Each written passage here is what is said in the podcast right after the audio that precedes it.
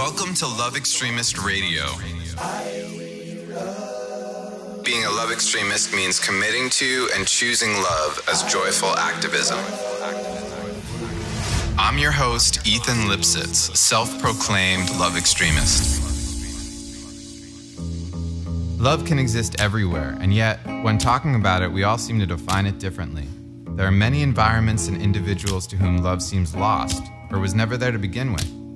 I want to engage myself, my guests, and you to confront love, get to know it as it appears in many forms, and learn from others who have love stories to share.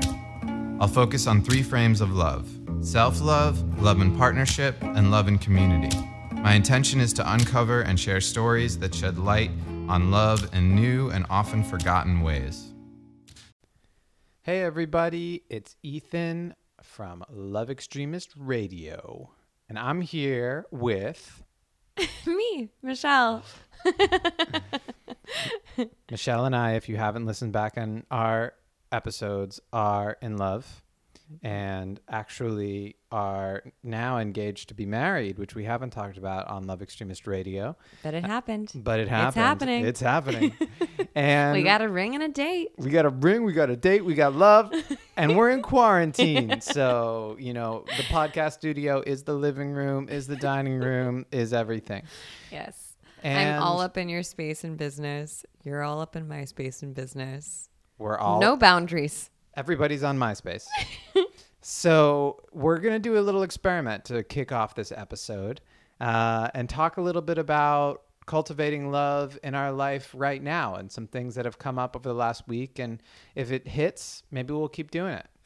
Yeah. So, Ethan, what have you loved in the last week? Oh man. Well, I've been realizing I had a conversation with a friend named Ian, who's a leader in the young Jewish community here in Los Angeles. And he called me and said, How can I support you? And in that call, I said, You know, I'd love to connect with more people of different generations than my own and talk about liberation and love and all the things on the podcast. And he has since sent me like 10 people who are all incredible, amazing individuals from generations above and below me. And we've had incredible conversations. So I'm really excited to share those. And I just want to thank Ian for asking me that question and following through and making those introductions. And I think it's just a testament to a way of giving love to our community right now where you can just reach out to someone and say, Hey, how can I support you? And That's- very often it's a person, right? Totally. That's such a underused question. Like, how can I support you? Or even like more specifically, how can I support be supportive to you right now? Totally. Like, I, I think that sometimes that question takes people aback because they're not used to it getting asked of them. So often, leaders in a space are like the ones who do the supporting, Right. right? And I consider you a leader, and you don't often ask for help. So when, or like, you know, assistance in any way. So when someone just gives you that space, spaciousness, um, it is so gratifying and It generous. It really is. And I'm sending him a gift this week to thank him for that. But additionally, um, there's been some other amazing sources of love. We participated in a salon all about love, the Love Extremist Living Room Salon, which is now a weekly occurrence. We had our first one last week with Caleb and Lavina, who wrote a sex journal. It was so fun. Super dope. um, check out a sex journal. They're actually offering a free PDF download of their journal, and they talked all about the value of just journaling during sex and how that helps cultivate. Well, not mo- during sex. Well, Can fine. you imagine? That's yeah, fair enough.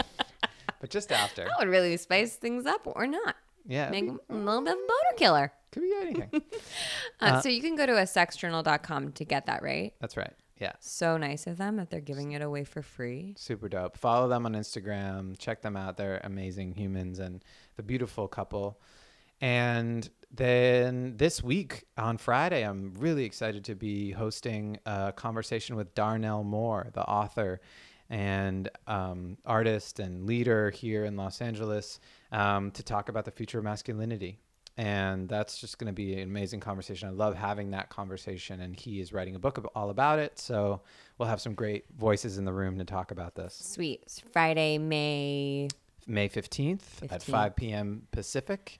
And you can check that out at www.extremist.love slash living room to sign up and just make a donation, whatever you feel comfortable with. It could be a buck, could be 20, and that'll go towards Darnell and putting this all together. So sweet. Love a sliding scale. Love a sliding scale. Hey, that's there's love right there. It's true. And if you have FOMO that you missed the sex journal workshop, That's true. crush that FOMO, bro. Join the workshop live. Yeah. yeah. Crush it and come through. Yeah, every week we're going to be doing these, and I do release a, a video recap to those who participated or signed up. So even if you can't make it, I'll send you a video. Um, but do sign up and make sure you um, can can just get down with this this effort because I think it's a really important time to connect in community and have these conversations. What's the what's the spiel behind the living room of the living room? The idea is just let's get back in the living room. We're all in kind of cooped up in our living rooms independently. And I think creating a vibe where we are sitting together, even if it's virtual, um, is meaningful and creates a sense of egalitarian connection and co-creation where it's not just consumption and listening to someone but rather we can all part connect and participate and ask questions and share our stories and the point is not just me and darnell speaking but all of us connecting Totally. I feel like I've been on a gajillion Zoom calls lately where I just like almost zone out. I turn my mu- mute on and I turn my video off, and I definitely don't get as much when I'm not like actively participating. totally So yeah, this is all about cameras on. You know, we're there. Be present. show us your living room. And, but I want to get to the show with Michael O'Brien, which is a really uh, amazing conversation we had. But before I do, I just want to give one more shout out to Hoplark Tea. I am obsessed with Hoplark Tea. Michelle bought me a case of it. And we've just been stocking up on just this amazing stuff. So basically, I'm, I've been in ketosis for the last two and a half years, basically. And Brag about it. hey, whatever. I'm trying to keep a tumor from growing in my brain. And um, this, it's rare to find a beverage that doesn't have carbohydrates or sugar and tastes like beer but doesn't have alcohol and it just is really refreshing. So it's been hot in LA and I've been cracking them open every night and enjoying the sunset and having a tea. Yeah, they're like hoppy fizzy teas, and they're brewed with hops, which are an herb that's calming. Yeah, and it tastes like beer. It tastes like a light wheat beer. It's really delicious. It's very funny to see you crack open a, a tall boy of hop hoplark with your shirt off as you're like sitting on the porch. I love it. I love it. Kick back, babe. Quarantine life, I'll drink my kombucha. You drink your hoplark. living our best. anyway, thanks for listening to this banter. Hope you enjoyed it. If you did, maybe post a comment or get on Love Extremist, uh, uh, the Instagram, and let us know because we want to continue just having a little one-on-one intro before we release the show. Anything left to left to add, Michelle? Just that I love you. I love you too. Thanks And- for making our house, our whole house, a podcasting studio. Hey, it's the least I could do. All right, folks, enjoy the show with Michael O'Brien. Peace. Mike, how are you? I'm well, Ethan. How are you? I'm doing well. We are in the recording. It has Nice. already begun. Oh, nice. This is fancy. I've never uh, done this. Well, yeah, welcome to the rest of your life. Right. I'm like, oh, I Um, need to download this and get moving. it's pretty cool. I actually just started using it yesterday.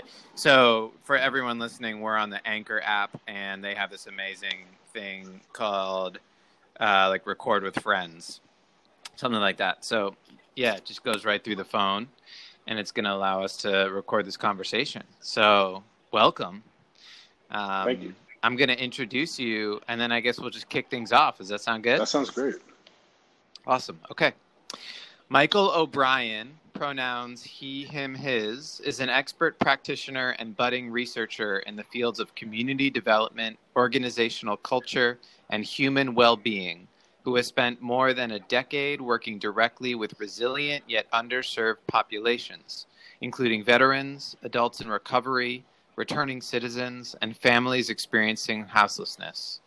He is currently an innovation fellow at Drexel University's Lindy Institute for Urban Innovation and was recently a Corzo Fellow at the Corzo Center for the Creative Economy at the University of the Arts.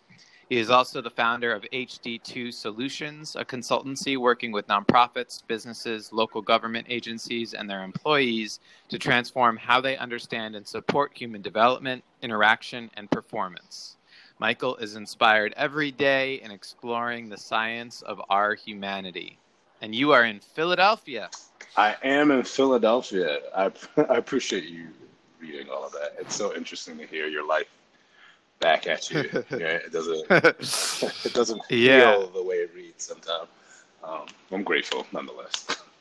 Uh, it's fascinating. I mean, when we when we compile ourselves into paragraphs or even uh, words, how often, you know, sometimes we're conveying the right message and sometimes we're off the mark. But um, Yeah. you've done, you do amazing stuff. Thank you. This is a slice of it. Um, but is there a bio behind the bio that you would like to articulate? Yeah. If it was left to me, right, if business and capitalism didn't work the way it does, I'd be like, I'm Mike. I love music. I love books. I love live music and I love books. And I think humanity's worth so much more than we give it. And my mom is really Mm. cool.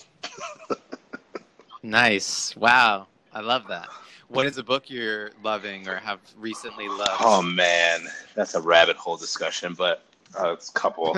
I'm reading a book right now called Imagination: The Science of Your Mind's Greatest Power. It is a book that I have been waiting for for some time now to come out. Um, you know, a lot of my uh, reading and research since about the age of 19 has been steeped in trying to understand um, human creativity, imagination, and I say human creativity because uh, depending on like the idea and construct of creativity, I, I do think you see this phenomenon in uh, phenomenon, excuse me, in uh, nature and in other species. Um, So what? So then, what's human creativity? You know, uh, versus uh, creativity found across multiple species. Is there a difference? Whatever. Mm. Um, so I got into that, and I've been reading so much around our developmental nature and the whole nine. And then this year, this book comes out, and I'm like, God, I've been waiting for this book forever. Yeah. It is fantastic. And It is um, uh, wonderful. Another book I'm reading right now is called uh, The Deep History of Ourselves, The Four Billion Year Story of How We Got Conscious Brains by Joseph LeDoux, who is a landmark neuroscientist and researcher. He's like the father, if you will, of the Pavlovian fear construct and understanding the fear based mechanisms in the brain and body. Um, so, yeah, those are, I'll just leave those two. Yeah, those sound amazing. So I'm curious about imagination because I was just having a conversation and listening in on someone talking about how they feel as though imagination is shifting with, um, or, or our experience of imagination as children is different now that kids have the internet and kind of have immediate access to information unlike that which we may have not had previously. Is that? Do you think that argument holds holds water? Well, I think it holds water, but I don't think it holds as much water as some people might give it. And the reason I say that is because every civilization has had technological advances, or every society over time has had these technological advances that move it forward mm-hmm. exponentially compared to the generations uh, before it. So I think about like books, for example. There was a time when books were not as widespread as they were, right? We didn't have the printing press, and you had to copy them by hand, and blah blah blah. So what happened Right. when books became more widespread? I'm sure that changed people's imagination by far, and maybe in a more significant way than we're seeing with technology. Maybe, right? I don't have any uh, empirical Yeah. data to back that up, um, but you can imagine also in conjunction with just like books becoming more widespread, the moment we decided to try to make everybody functionally literate, you know, from a, from a very um, reading and writing based sense, eh, I'm sure that also had a massive impact on the collective imaginative faculty and who got to participate in certain kinds of ideation and thinking about the world in particular ways. Um, Mm. You know, so like I think, so I do think technology is definitely, of course, like that person was talking about, changing the nature of how children imagine, particularly as digital natives uh, and the whole nine. But I don't know if we know enough collectively to say like that hasn't happened before. And I just, you know, Right, those two right, right, examples right. are things that There's plenty of his, historic examples. Yeah, that's a great point. So I want to jump into Love Extremist Radio in the most real sense. We had a conversation maybe a week and a half, two weeks ago now, where you had some relatively um, strong words, I would say, Mm. about how you define or don't define love. Hmm. Um, and I just wanted, would love to just like wrap on that for a little bit and just kind of dig in Sure. because I I've kind of made a lot of my orientation as a human being after um, my my brain cancer diagnosis um, about love and about coming up with clear definitions of love, actions that we can take to engage with it on a regular basis, Mhm. and um, how how we can use it as a tool for activism. And um, I'd be curious to hear from you. First off, how do you define or not love? Yeah, I think for me, love uh, is. Uh, I have a I have a definition, and then I have an active probing, right? Okay. Um, that exists at the same time, and also healthy skepticism. That kind of Right. all exist at the same time in space around love, because um, on one uh, on one end, you know, I've learned to define love by how love was demonstrated and operationalized in my life, right? Mm-hmm. Um, so it's contextual, right? I know what love looks like for me, and it's largely based on the environments and people that I developed around over time, um, and on who I have been becoming over time, right?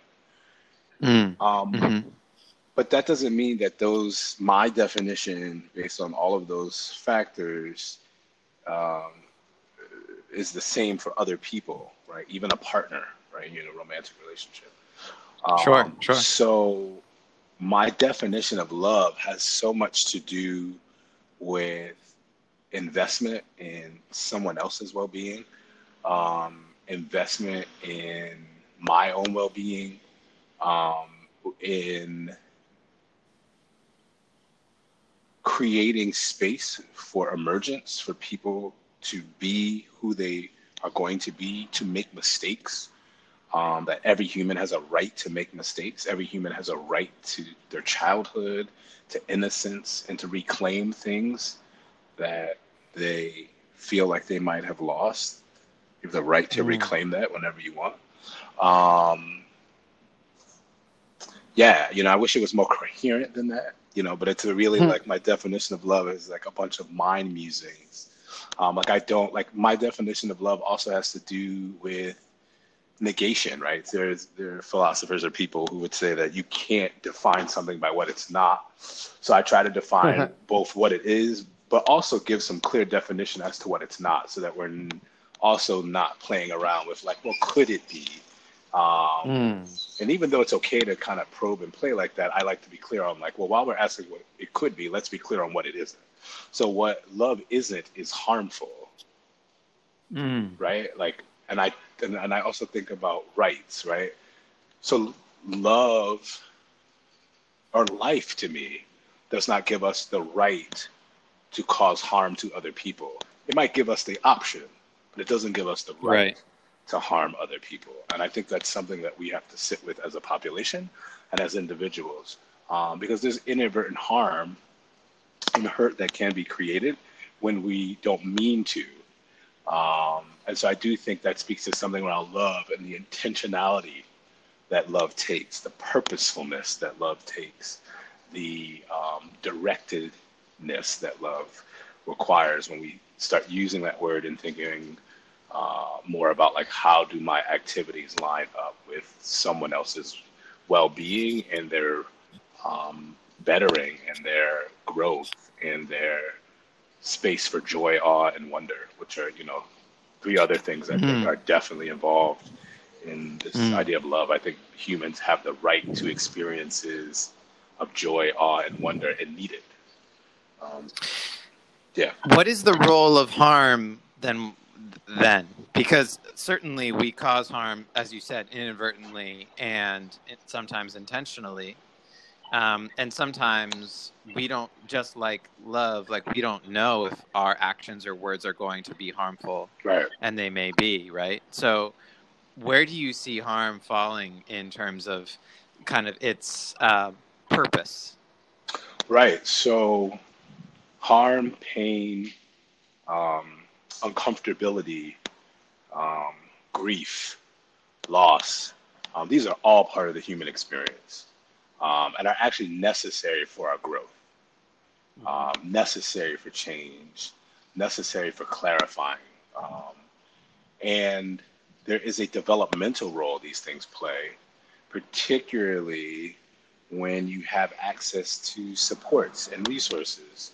Um, and not just like monetary resources, really people resources, right? Right, Um, So there is benefit to these experiences, but not in mass and not consistent. Like p- consistent pain, I don't know that it births much that's useful. Mm. Well, there's no there's no room for air, right? Right. It's like if you're swimming and you're constantly being held underwater, Right. eventually you're going to drown. Right. So, yeah, the dynamism of emotion, something I think about a lot because I've lived a, a lot of my life feeling kind of like like singular in my emotions and I've had to kind of like deprogram from that and realize like no, like you need to feel it all and not run away or avoid any feelings that might be dark or hurtful or, or sh- shameful or fearful or painful. Um, Yeah. that's all part of it. That's all part of it. But uh, yeah, I I feel you. I think I think anything in in full press is going to be oppressive. Even one could argue love, right? Yeah. Like you know, um, there's plenty of examples of, of, of love being too much. Um, so And I do think it's a part of like the human experience and learning uh, to figure out when you've caused harm or if I've caused harm. Uh, it's because it's one thing, thing to experience harm; it's another thing to cause harm. Um, it's you know it's one thing to experience pain; it's another thing to cause pain.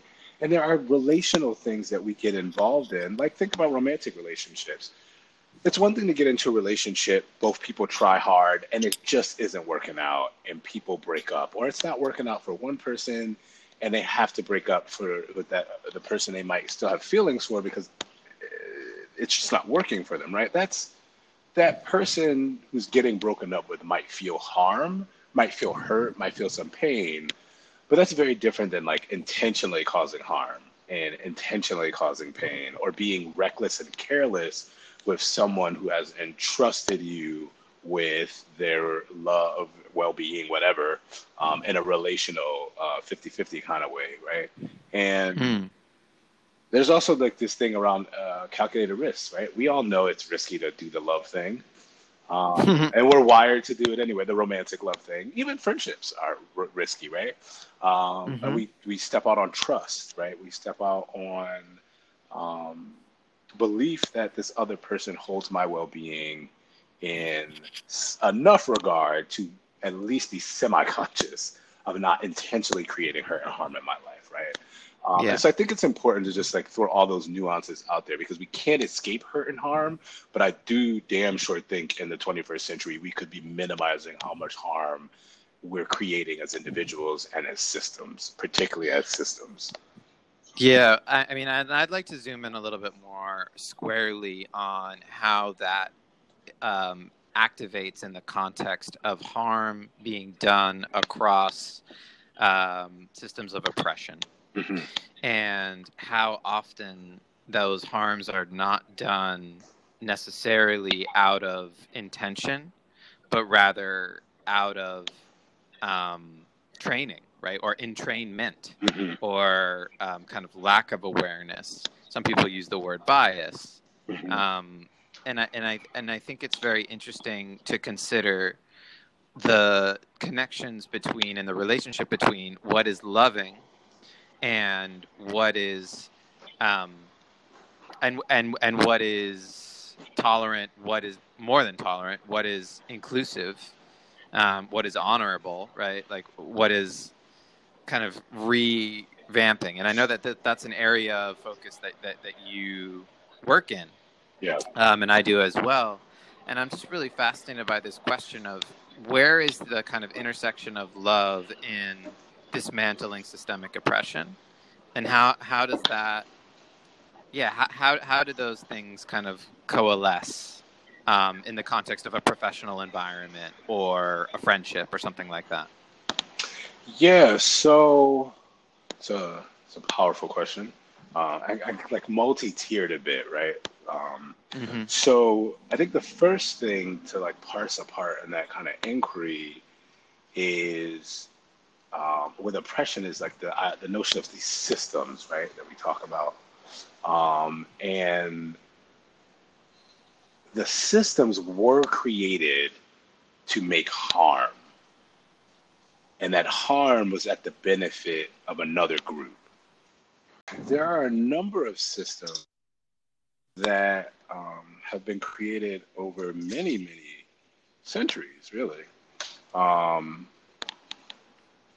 that have benefited, you know, X group um, through the creation of harm of Y group, right? Um, happens with men and women terms of patriarchy, uh, happens in terms of race and caste systems, right? Not just thinking about America. Um, so there, are a number of ways that this has taken place, right? Um, and a lot of that has to do with human nature, right? People want to. Nobody, I'll phrase it in the negative. Nobody wants to feel powerless right? Nobody actively wants to feel like they have no control in the world, right? Like, so people as individuals would do things that they have to do, need to do, um, to create power, to create choice. Um, so, oppression, I think the thing to think about, or people should keep in mind with systems, is that as they've evolved over time, and many of us, right, or all of us, we're living in inherited systems of mm-hmm. oppression. Sure, we did not actively go out to create them, but their the nature of them and their inception was pretty insidious and were not created for mutual benefit of all humanity. It was created with subjugation and like degradation in mind, and as part of the cogs and wheels. And we can't escape that. And the more and more we try to escape that and dress it up, it's kind of like, you know, for I, this is gonna, this is such an intense metaphor, but it's like imagine being in um, a large gymnasium with two elephants who have, and I apologize to anyone listening that might get grossed out by this, but two elephants that have like really insane ass diarrhea and we're all and we're all just kind of like, oh, it's not that bad. It's like, what what are we talking about right now, right? right. I feel like that's kind of what we're doing at large with the like oppression game, if you will. Well, I, except that for some, they don't have the gene to smell the shit. Sure, but this is where collective endeavors matter, right? Humanity is not a solo endeavor. So some Mm. people might not have a so let's call it a, a gene to smell or the ability to smell. Some people might not have the ability to see. Some people might not have the ability to see in color, whatever.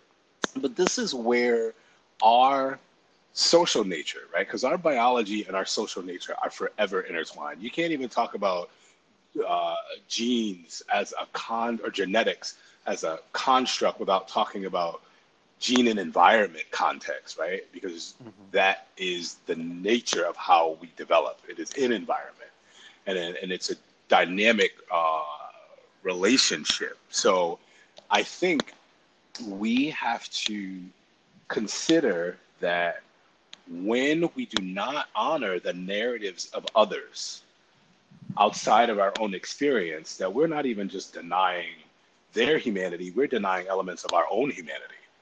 Mm. When when we silence voices, right? When we intimidate voices, because um, you know in the art world we talk a lot about giving voice, and I'm always one to challenge that notion um, because I didn't give you a voice. Right. It inherently was talks there. to a power structure that doesn't. Absolutely, absolutely right. And so you're you're born with voice, and from the time you come out the womb, people around you and the larger systems we're embedded in are either encouraging your voice, intimidating your voice, influencing your voice, silencing your voice, minimizing your voice, threatening your voice. Um, but we're not. I'm not giving you voice, right? Mm-hmm. Um, I can help you get some tactics to um, diversify the ways that you can use your voice. I mean, there are all kinds of things we can do, but I can't like literally give you voice. You're just born with that, and I don't mean the voice as in vocal cords in your throat voice. I mean, uh, it includes that dimension, but again, not to be too ableist. There are people who cannot talk, who are mute. That mm. doesn't mean they don't have voice, because we there are so many ways to be communicative and literate, and that don't include just reading, writing, and talking. Um, and so, again, when we are not allowing narratives uh, and experiences from other walks of life and from the full spectrum of our humanity and the full spectrum of the ways that people can live and be, um, we and the ways that they experience the systems and worlds that we currently have set up. You know, again, we are not just denying aspects of their humanity or maybe even totally their humanity, we're also denying aspects of our own humanity. So, take racism, for example. Racism is just as detrimental to white people and is robbing them of elements of their humanity as well. Mm-hmm. But we don't talk about that enough. We don't. And it's not it's not evidently clear enough to especially white people in power to make systemic changes um, that we've seen. You know, we do see it, but but in, in a at a at a high rate. And so coming back to this concept of love, it's like okay, so ultimately love is recognizing the humanity in all of us, the voice we all have, the value we all hold. It sounds like, but also being able to being able to wrestle with um, how our differences might hurt us and also help us because there's that paradox there, right? Like, yeah, some people, everybody has a voice, and yet some voices have m- more resonance at the table for whatever reason. Yeah, I mean, I'd even say that not just resonance, they've given the space to even start resonating. Exactly. Right. Right. Yeah. Uh, it's uh, like yeah, are given a mouthpiece. Yeah, and it's so. There was another part of the uh, former question that you asked that I think uh, relates completely to what you were just um, saying, and it has to do with the body as a construct, right? Mm-hmm. Um, and a lot of my workshops, I talk about, I ask this question, right? And I ask it multiple times throughout the workshop. What makes us human? With, you know, an asterisk next to human because so much of humanity, uh, in terms of an operational definition, so much of humanity has been defined by clearly stating who was not human. Right. Right. And clearly making through acts of legislation and policy and through, um, you know, the construct of precedence, um, showing how that humanity could be operationalized or should be. Mm-hmm. Um, and, you know, so I asked that question. It's a little provocative and it pokes and it pokes. And people talk about the emotions and empathy and they talk about a lot of things. And then, uh, and, there, and a lot of it's accurate, right? And I tell people I'm not looking for right or wrong. I just want us to throw this out right now and talk about it as a group. Um, mm-hmm. because I don't know that we hold enough space to have two truths existing in the same space at the same time, right? Um, or more, right? Like it's it's it's it can be difficult to have two opposing things be true, Well, Um, yeah, we people have to sit with that, right? And we got to Yeah. sit with it and talk about it and be uncomfortable with how much we might not know in the tension of those ideas being both true at the same time. And so, one of the things I bring up for folks is sometimes it comes up from the folks is this thing around bias, both unconscious and conscious. Um, because bias as a mechanism is fascinating, particularly on an unconscious end, because we're not talking about bias in the ways that I think it's been popularly, um, keep going back to this word operationalized, but popularly operationalized or popularly dealt with in culture. So it's like, ooh, know your biases, know all your biases. And it's like, well, that's not possible, right? That's it's why it's unconscious. It's not a bias if it's known. or or it, it could be right? But it's a conscious bias like right? We got there's terms for that. There's unconscious um, or implicit bias and then there's conscious or explicit bias. So good example of conscious or explicit bias is the unequal pay gap right? Mhm. women with women let's just take that one. Um, we know all the data's there right? There's legislation people are often trying to enact or it did get enacted at one point but like it's still not a thing that we have completely eradicated but we're all conscious of it. We all know it happens and it's a choice now right? It's not oh that was out of my consciousness. I did like thought and action. I didn't realize that was happening. Right. um, and so there are a number of ways that we consciously um, bring our biases to bear in our choices and activities and the way we design systems and policies, organizational culture, the whole nine. It's that other side that's real tricky, right? And that's why I I, I grit my teeth and kind of like cringe every time I hear people say, oh, "I know my biases." I'm like, "Oh Mhm. my gosh!" Like it's not even the fact that that's not fully possible it's the fact that that's your working mental model for how you're about to go interact with humans in the world. Right. Like, you're writing. You're writing off all the biases you don't know. I did I did the work. I know what they are. I'm fair. Um, Mhm. I wish it was that simple, right? Like I'm always trying to figure out like what is fair. Um, Hmm. And every decision I make, I have to work through that and put it through my own metrics and value system and a rubric to get to the right decision. And if that decision is not checking off enough of those values and that rubric, then I'm like, "Ooh, that might not be the decision. And part of my rubric, because this is the way you fight unconscious bias, you got to have systems in place. You got to have Mm. systems that back you up from the decision that you just made so you can go, okay, now let me inform my intuition. Let me get Mm. data. Let me let me figure out that I've just make am I landing in the right space and in the right moment of choice, right? Like, did I do the right thing? Um, and and without those systems in place, you don't you won't know that because there's the construct of social cognitive bias. There are so many ways that it operationalizes. There's a lot of research in this area, but confirmation bias is real. Mhm. right, you, you'll believe that what you did, said, felt, shaped up, framed up in terms of a problem or a solution is the right thing, and you'll continue through with it. And someone trying to tell you you're wrong can make you just double down on that, Right. even with facts, right? Um, Totally. Another form of social cognitive bias that's been researched is like the believability effect. Like you are more prone to believe people you like, even when they don't tell you the truth. It's crazy. And we're watching that happen at a national level right now, hmm even down Yes, to this. COVID 19 situation. It's so wild to watch. These are social cognitive biases at play. We are literally going like, well, maybe the medical community doesn't really know what they're talking about. Not we collective, but there are people that are literally going, well, maybe the medical community is wrong. Maybe they don't know what they're talking about. We can't Mhm. believe science all the time. Fake news. And it's just like, well, wait a minute, guys.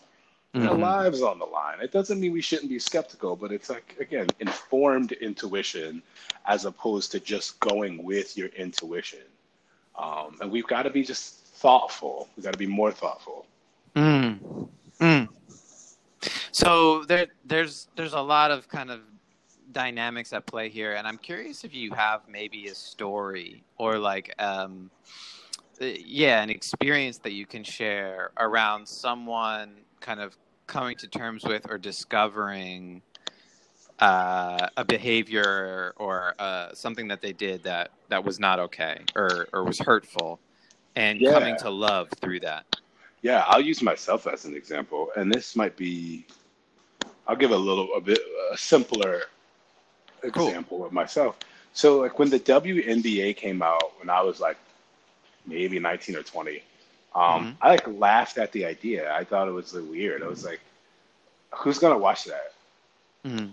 Mind you, I grew up in Connecticut, where the women's team, UConn, college Yeah, basketball, that was like the a- team. a dynasty, right?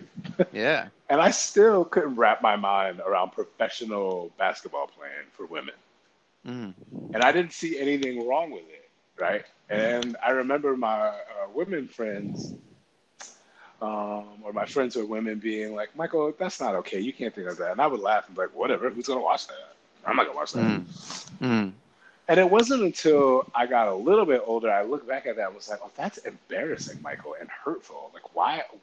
These are extremely successful players. You Right. grew up watching the women dy- dynasty take place, and like, you still can't even fathom that there's a space in professional basketball for women. And the craziest part is, I'm not even the biggest basketball and sports fan. So the fact that I still couldn't see it is like kind of wild. And it started to open up for me like, how many other ways might I be practicing sexism or harboring sexist ideas that I don't even fully understand and know about? Right. Um, you know, crossing into another area. Um, I'm so I identify as queer, but you know, to um, you know, my friends would talk about my friends who are queer would also talk about being straight passing and what that's like because Mhm. I can quote unquote pass for straight. And like when I heard it, it was a thought that had never crossed my mind. Like straight passing. I like it's a Right. term that had never crossed my mind. I was like, wow, ah, that's interesting. Right. Um, and then thinking about friends and people I know, colleagues who are trans. Like I was not aware that I actually harbored some unconscious bias and uncomfortability to trans folks and I'm a queer black guy, right? Like this Mm. stuff is really, really complicated. And I had to learn and be honest with myself and look at a look in a mirror and go through really go through experiences where I caused harm and I didn't mean to. Because you couldn't have told me I didn't love people because I did and I do. But that doesn't mean I knew how to show that. And it doesn't mean that also in a society built on oppression, like I said, racism impacts white people, patriarchy uh, impacts me too. I'm cisgendered, so I identify with the, um, you know, gender I was assigned at birth, the whole nine. Like there are privileges and Mhm. disadvantages baked into the same body for all of us. And I had to really think about like Michael, you might not have intended something to have happened, right? Misgendering somebody. Um, You might not have intended for that to be harmful, but maybe it was. And you need to apologize. And also, like, if it's possible for that person to talk with you, like maybe you do some talking and you do some learning, but you also have to be conscious to not do it in a way that creates emotional labor on that person's behalf. I was going to ask, did did you engage with anyone that you feel like you may have uh, uh, insulted or hurt? I did. I had a really good friend. Um, I mean, she's still good people. But I had a really good friend who just could back up and go like, and good people in my life. We don't see each other as much, but we're still good friends. Um, and she was the one that was like, you know, you probably need. She identified some things in the trans space and was like, you probably need to actually like have legitimate conversations with someone who's trans Mm. like I know you talk to people, but like I know you. You need to and I'm like, oh but I do, I do, I do. She's like, no, no, no, no, no, Michael. You really need to invest in a conversation. But that's only if you really want to, because maybe what you're getting exposed to is that you don't even know how to love a trans person. And I was like, ooh, Mm. that's deep. I was like, but I love humans. She's like, yeah, yeah, yeah. I get that generic love humans thing, but it's theoretical until you have to actually put that love on a human body that might not connect with your identity, might not connect with spaces and places in the world that make you feel comfortable. And what are you going to do about that? And so I had to like sit with that kind of stuff, right? Right. And sit in like being a part of projects where I hurt people by mistake, you know, just like talking and not not giving up enough space for them as a Mm. man, right? Um, As Mhm. a cis man, right? And not understanding how even with good intention of helping, I might just be stepping on people's toes. Um, and I just want to press yeah. pause real quick, Sure. just because that you just articulated is one of the greatest acts I would say of love that we can give is to step um, into a space of listening when we are in a group as cis men, yes. um, and and and purely and purely listen, and not need to exert our voices or our opinions or our thoughts over um, others in the room who might want to share and feel um, t- he- hesitant to do so or not the first to jump at the microphone or whatever it is. So I just wanted to articulate that because I think that's a really important point. But keep keep going. Yeah, no, I think, uh, and I appreciate you underscoring that because that is so real. And it doesn't, just because we, you know, grow and evolve and I'm much better than I was before, I still have to actively work at that. Because Right. the world that you and I grew up in is one that says that we just have those rights inherent. Like, I don't even have to think about it. I just, I'm here, here are my opinions. right? Like, Yep. and so this is what matters. Right. And by default, I know without trying, I'm showing up like that. Then you add in my personality and I'm inquisitive and I'm curious and I like to share. Like I have to dial it back. I have to actively be conscious. And so one of the techniques, and again, like systems to challenge the bias that's unconscious that can operationalize at almost any time. I have a method of what I call compassionate inquiry Mm. and I try to lead. So I lead with that. I like, I want to know more about you, and I also say things in my head like, Michael, ask more questions, listen Yeah. more. Don't that impulse to speak right now. Just hold that back. You can share that in ten minutes. yeah. Right. You know, it doesn't have to be right. Write it on a piece of paper. You won't lose it. Just hold on. Right. Um, yeah. Totally. Totally. Thank you for sharing that and for sharing your personal experiences uh, in regards to kind of evolving and recognizing where you may have had shadow or unawareness um, and, and stepping into more clarity and o- owning it. I'm curious when you approach an organization as a facilitator, what some of the dynamics you look out for because you go into spaces, companies, organizations, and help them deal with addressing some of these biases, some of these um, just dynamics as you know collaborative teams. Um, so, what are you looking out for? Yeah, so you know, really quickly, just to round out my last thought, because I, I meant Oh, cool. Yeah, for something sure. that came up in my mind earlier, and I didn't put it out. But one of the things that helped me listen more was like was the fact that I don't want to intentionally create harm in people's lives, and an awareness that without trying, we do that as human beings, right? Even though we don't want to, we all have created harm in somebody's life, um, and we will again, right? Um, and so, because of that, I want to uh, put hyper intention and focus on learning from those moments so that I'm not doing it again as best I Mm. can to my ability. And that to me is love operationalized, right? It's not a destination or a place, it's a mental model of being and in relationship to other people um, that you Mm. constantly have to work at. Um, so, yeah, I just wanted to put that out there. So, Thank you. Yeah. yeah, that's beautiful. Thanks. Thank you. I hope I can, you know, it's like living up to it, right? That's the, Right. the beautiful, challenging part. Um, in terms of what I'm looking for with organizations, um, I'm looking to understand what's there. And I understand through narrative and through data, right? So, what I'm really looking for is how much of what you say matches the story you tell and who is an exemplar or what um, departments are exemplars of the quote unquote good and the quote unquote challenging or bad right? Mm. Um, Mhm. Because that nexus of stuff gives me some quote unquote reality, for lack of a better term. to sit to sit a in, quote unquote reality. yeah, to to sit in and start to do the sense making of what's really at play and what's happening. Um, so I talk to lots of people. Um, I get And does that normally start one on one? it does. It normally starts with the decision maker of who's sounds very capitalist. Who's signing the checks, right? Uh, it starts with Right. the decision makers, Who holds the power? right? And then I go into the process of like getting a lot from them, and then doing some sense making out of that.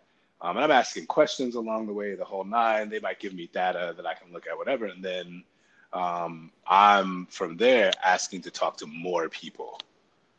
Hmm. And yeah, collecting and organizing and making sense of what's been happening. Um, and I do it in confidence, right? Like the things that are said to me, I don't share with other people in the company so that I can get real stories. So I can hear about when people have said things, done things, and nobody's done anything about it and they've emerged it, right? Or I can hear Mhm. about all the microaggressions that happen, Right. and not just around race, right? Because people have intersectional identities. Of course, it like to be a queer Mexican migrant woman, woman um, who is speaks English as a second language, right? Like I need to understand parts of that experience in the workplace, and I need to understand how other people think about identity in the workplace, right? So I need people to feel safe, Wow. and that's also something What I'm are some for. How safe do you feel? Yeah, that's so important. What What are some of the biggest learnings you've got from doing this work, just on a personal basis? Yeah, so kind of continuing along that safety route, um, you know, I learned that safety exists in multiple definitions or multiple dimensions, right, at the same time. Um, Mm. So, you know, there's a, a mentor of mine, this is brilliant woman, psychiatrist named Dr. Sandra Bloom. She created something called the Sanctuary Model. And it's an organizational cultural model for institutions and organizations that want to become what's known as trauma informed. Mm-hmm. So, one of the things that she posits in her model is when thinking about safety, um, there are four main dimensions in which you can think about safety. Um, not saying they're the only, but there are four major categories, right? Uh, Okay. That help orient. So, there's physical safety, psychological safety, um, or even emotional safety. When I have to uh, talk to certain groups, I might say emotional safety. There's social safety, right, or relational safety. I'll use that term sometime. And then there's moral safety, which I often have translated to uh, identity-based safety. Because moral Hmm. in the academic construct is not about morality. It's not about right or wrong, but it's about the core spaces of your identity, values, belief system that are informing all of the mechanisms that get you to the point of decision making and judgment Mm. that then we start to look at as right or wrong, right? So even kind of working backwards to certain things I was talking about quickly with bias and unconscious bias. Um, you I spent a lot of time working on that with folks, but I walked them through a system of understanding where we look at the bias mechanism, both conscious and unconscious. Then we look at judgment. Mm-hmm. Then we look at decision making. Then we get to morality. Okay. right? So, as an example in all of that, if we did not have uh, a bias mechanism that included what we call unconscious bias, every time as a three year old, an adult came to you who didn't mean you well and had a piece of candy, it was like, come with me, you would, you might be inclined to go with them Right. right? It's the fact that we learn stranger danger. It's the fact that we learn and see examples of this thing uh, uh, in terms of like the stranger danger construct. And we learn that Mhm. all humans don't mean you well. Um, that we then, in those moments, can go in split seconds. Your body has cues, and all these things are coming together. Put different parts of your brain are pulling up because your brain's an interconnected whole, even though there are different parts that are heavily involved in other things. It's the fact that these areas are involved with each other, right? That really makes the brain this magnificent organ. And so when cues show up, stimuli shows up in the environment, it's cueing your body. So you see to what's going on. And you have this emotional right. response also that is cueing your body because emotions are about information, really. You are it is mm. directing your attention to something being important in the moment. It's not necessarily directing you to the truth, quote unquote, or the facts of the moment, but it's directing your attention to what's important in the moment. And when you, as a child, a three year old, see, oh, okay, person I don't know, candy, car, this could be stranger danger, help me out, somebody. I don't know what's happening, right? Like all of that's happening relatively fast. Mm-hmm. Not even relatively fast, like really fast, right?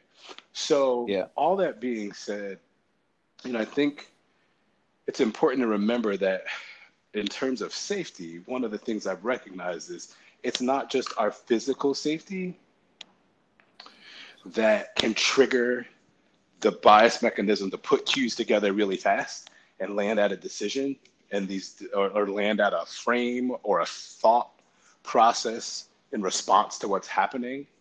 Um, and by frame i mean if you think about like putting the corners on the end of a puzzle uh, on the ends of the puzzle rather so you can kind of start seeing the shape of what's what's here and start putting things together to make sense of it um, your brain does that a lot and actually not having enough information is one of the main domains of how social cognitive bias research has um, emerged right like we know that's a mm. huge area where a ton of different types of social cognitive biases kind of fall into a bucket or category. And so when our safety, we're always as human beings assessing for our safety in one of those four categories at least. And so it's really possible for people to pick up information and messages in relationships of all kinds, not romantic, just for romantic or friendship, like professional relationships, etc. It's possible for people to be picking up all kinds of info and communication that we're not even dropping, right? Because the cues right. that they're receiving. So as a man, yeah, right, going back to myself as a man, a cis man, I gotta be conscious of what I'm dropping and not dropping.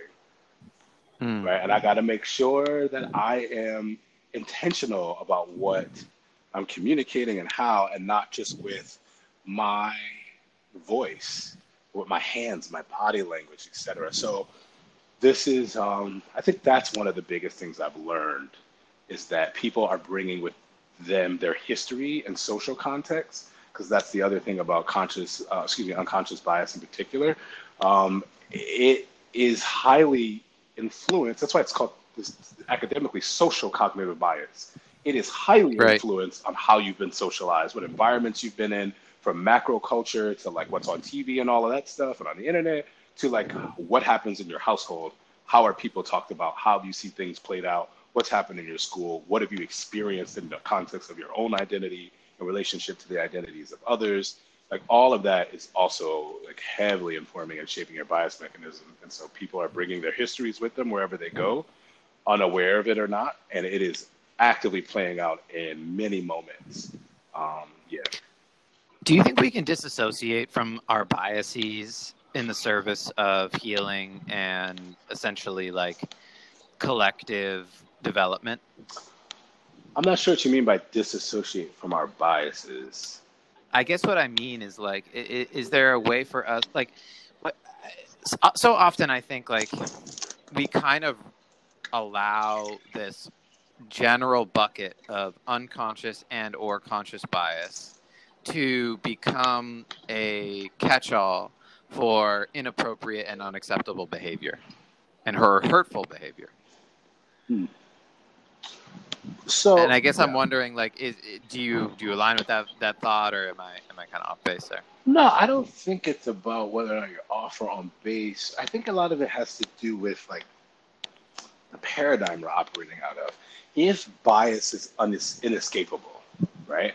Mm, um, right? What does that then mean about how we're going to exist in relationship with each other and that's relationships that are transactional, like me going to the store and purchasing a thing as a teller or a clerk is checking my stuff out, to relationships that are a little more obligatory, like work, to relationships that are much more of my choosing, like my friends, right? Uh, to the relationships I don't have choice over, like my family, right? Like all of these things, like we are human in all of those places. And so this goes back to my thing in my workshops, like what makes us human, and really starting to dig into the uh, developmental perspective that humans are um, psycho biosocial or bio, excuse me, biopsychosocial spiritual beings, right?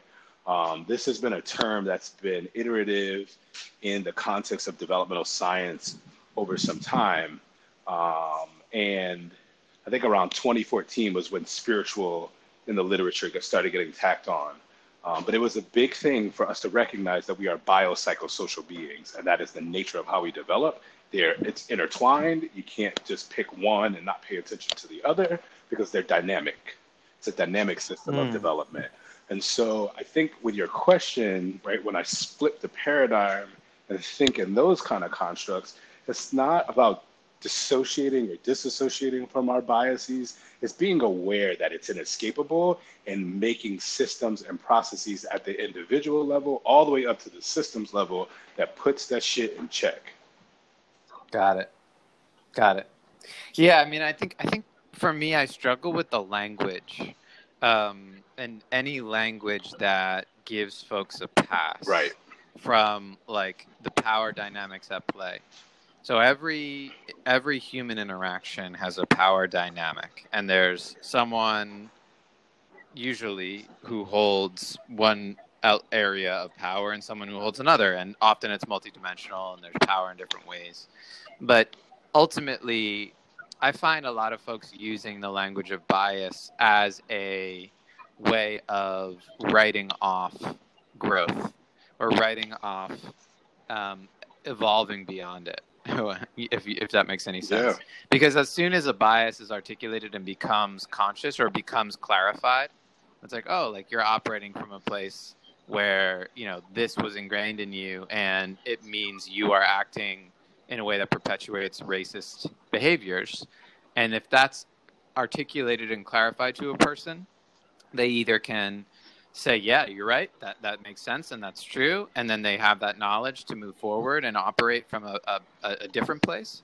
Or they can be in denial and avoid it or, or say no, you know, and and I think I think in that as soon as biases become clear and as soon as we become clear about them, like they no longer hold the power, I, I would say, that they did when they were invisible.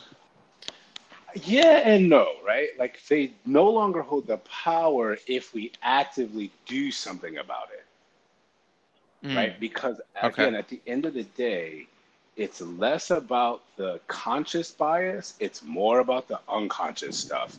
It operates right. under your level of understanding directly. Mm. And okay. so, like, there's times I've had people say in worship, "Well, I can't possibly be sexist. Like, I love my daughters and I love my wife," and I'm like, "And yep, right, right. We work, we work through it. I'm loving and kind about it, but I'm also fair, yeah. and I lovingly challenge, right, the ideas and the notions, right. And so, you know, it's it, to to go to some more historical examples. Thomas Jefferson was in love with his wife's half sister, who he also owned, and fathered right. children with her. And he also owned a whole bunch of other slaves.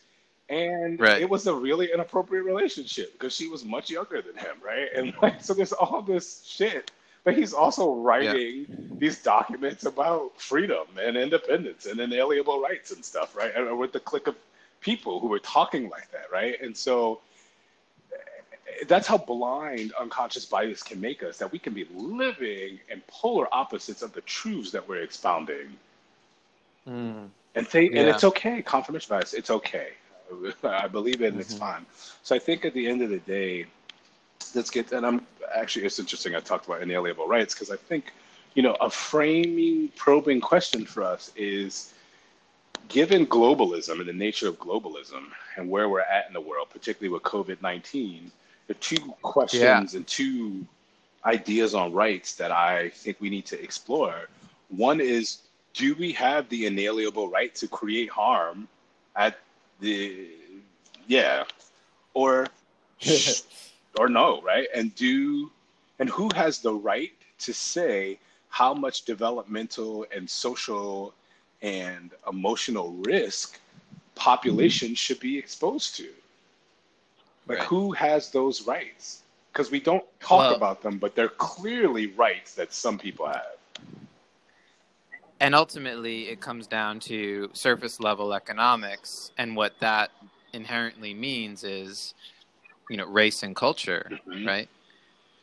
Um, and, and we see that right?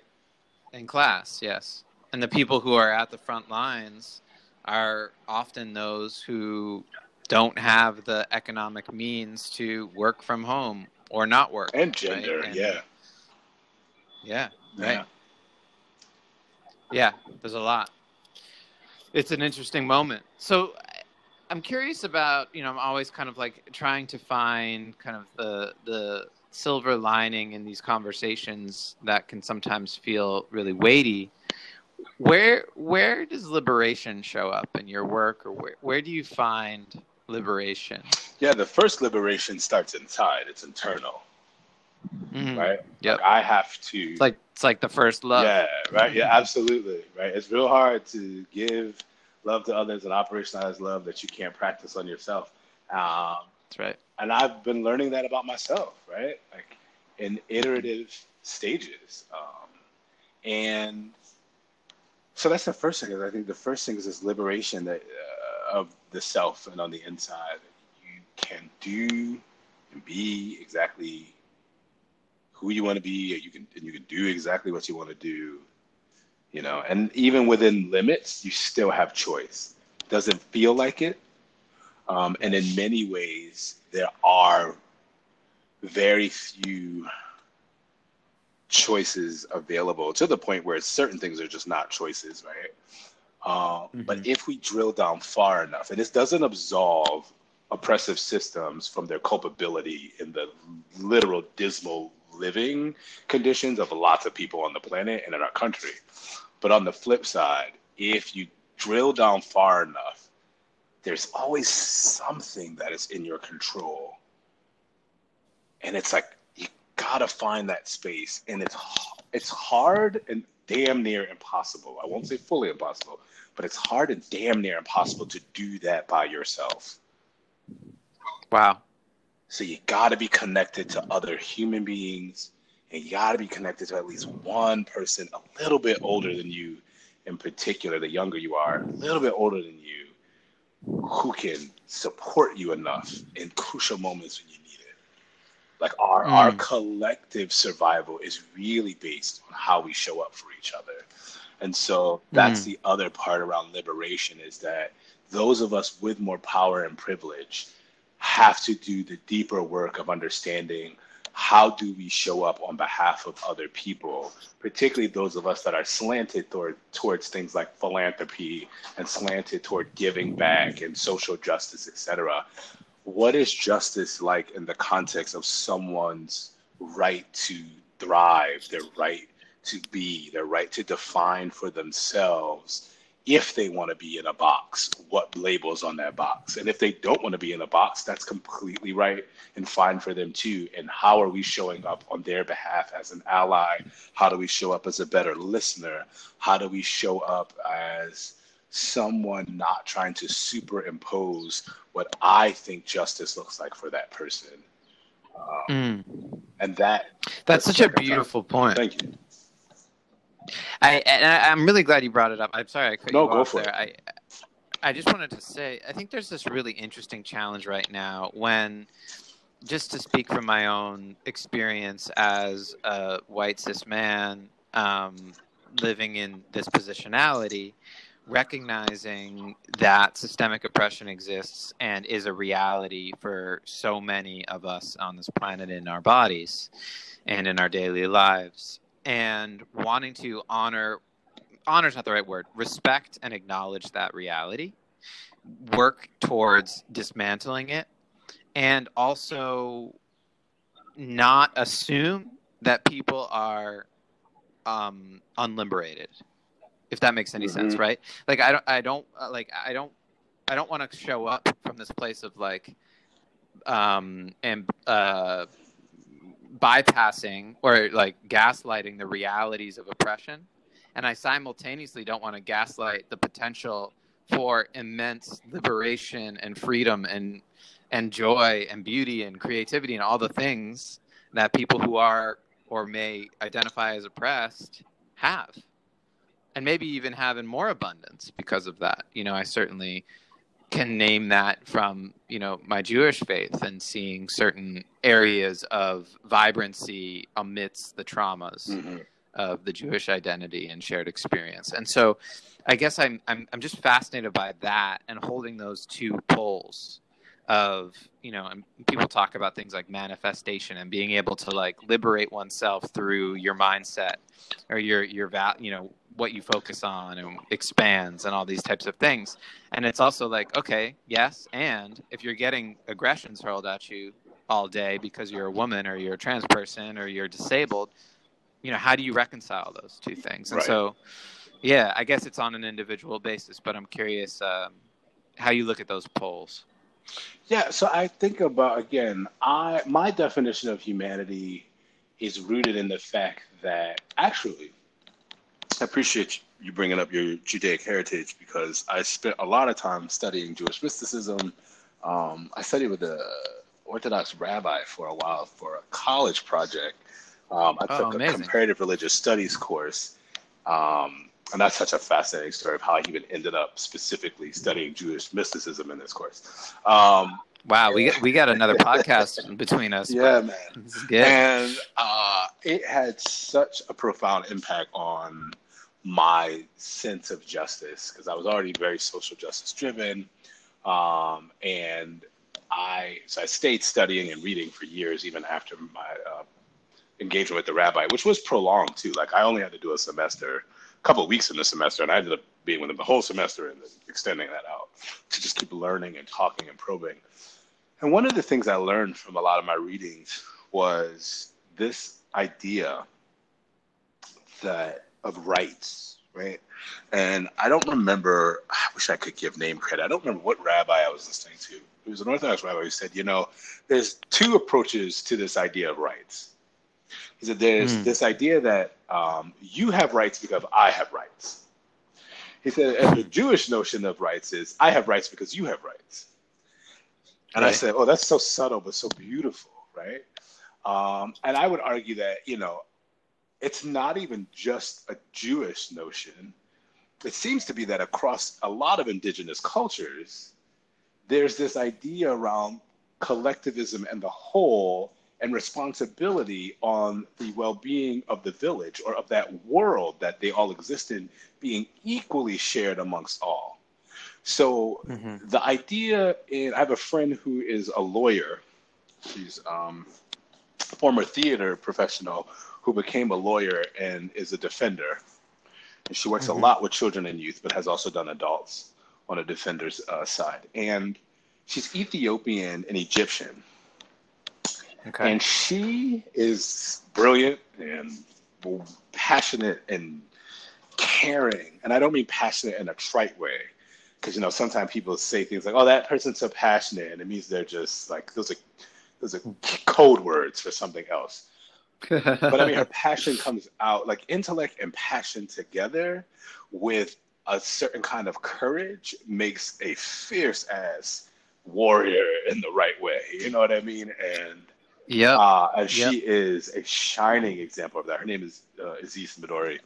And Aziz mm. said to me when we were talking about some juvenile justice um, abolition work, really, because we believe we believe in abolition and that's the goal, and we understand reform as a construct to get to and actualize abolition. So we were talking about mm-hmm. juvenile justice abolition, and she said to me, "You know, Michael, the thing I don't get about this country, she said, my if you were to talk to my grandparents, my parents about a juvenile justice system, I mean, they would look at you like you were crazy. She's like, we don't have constructs like that because it's not a failure of the child when they commit an act like that. We see it as a failure of the whole community. It's the adult's fault. What Yeah. have we done to Right. not support this young person?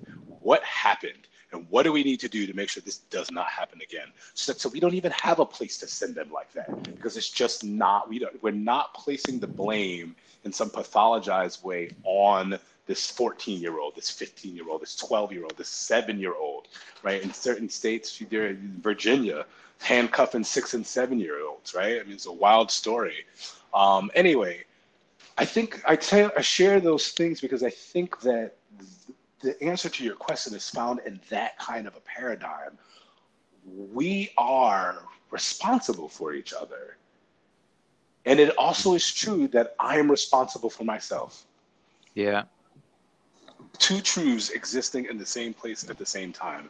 And what we're trying to do in the West, particularly in the 21st century, we are still harping on individual responsibility being the only responsibility that exists. And this is why COVID 19 is ravaging our country compared to the others. We're the only ones experiencing unemployment and loss of income access in terms of the impact on society and communities. We're the only ones experiencing it like this. Mm. Wow. Brilliant. There's a brilliant op-ed in the New York Times from two economists that work with uh, Senator Elizabeth Warren um, when she was um, brought in by Barack Obama, former President Barack Obama, to uh, come up with the the uh, oh my God, what was it called?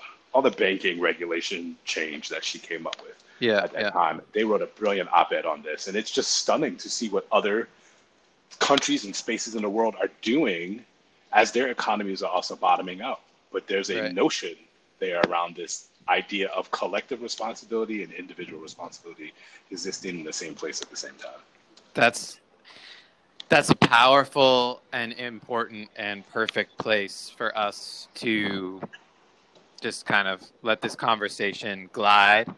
Yeah, Um, but uh, I think that's a really beautiful point: is holding those two truths and and recognizing our individual responsibility does not exist in a vacuum, and we all have a collective responsibility towards each other for our ultimately our survival and our liberation and our our joy and our love.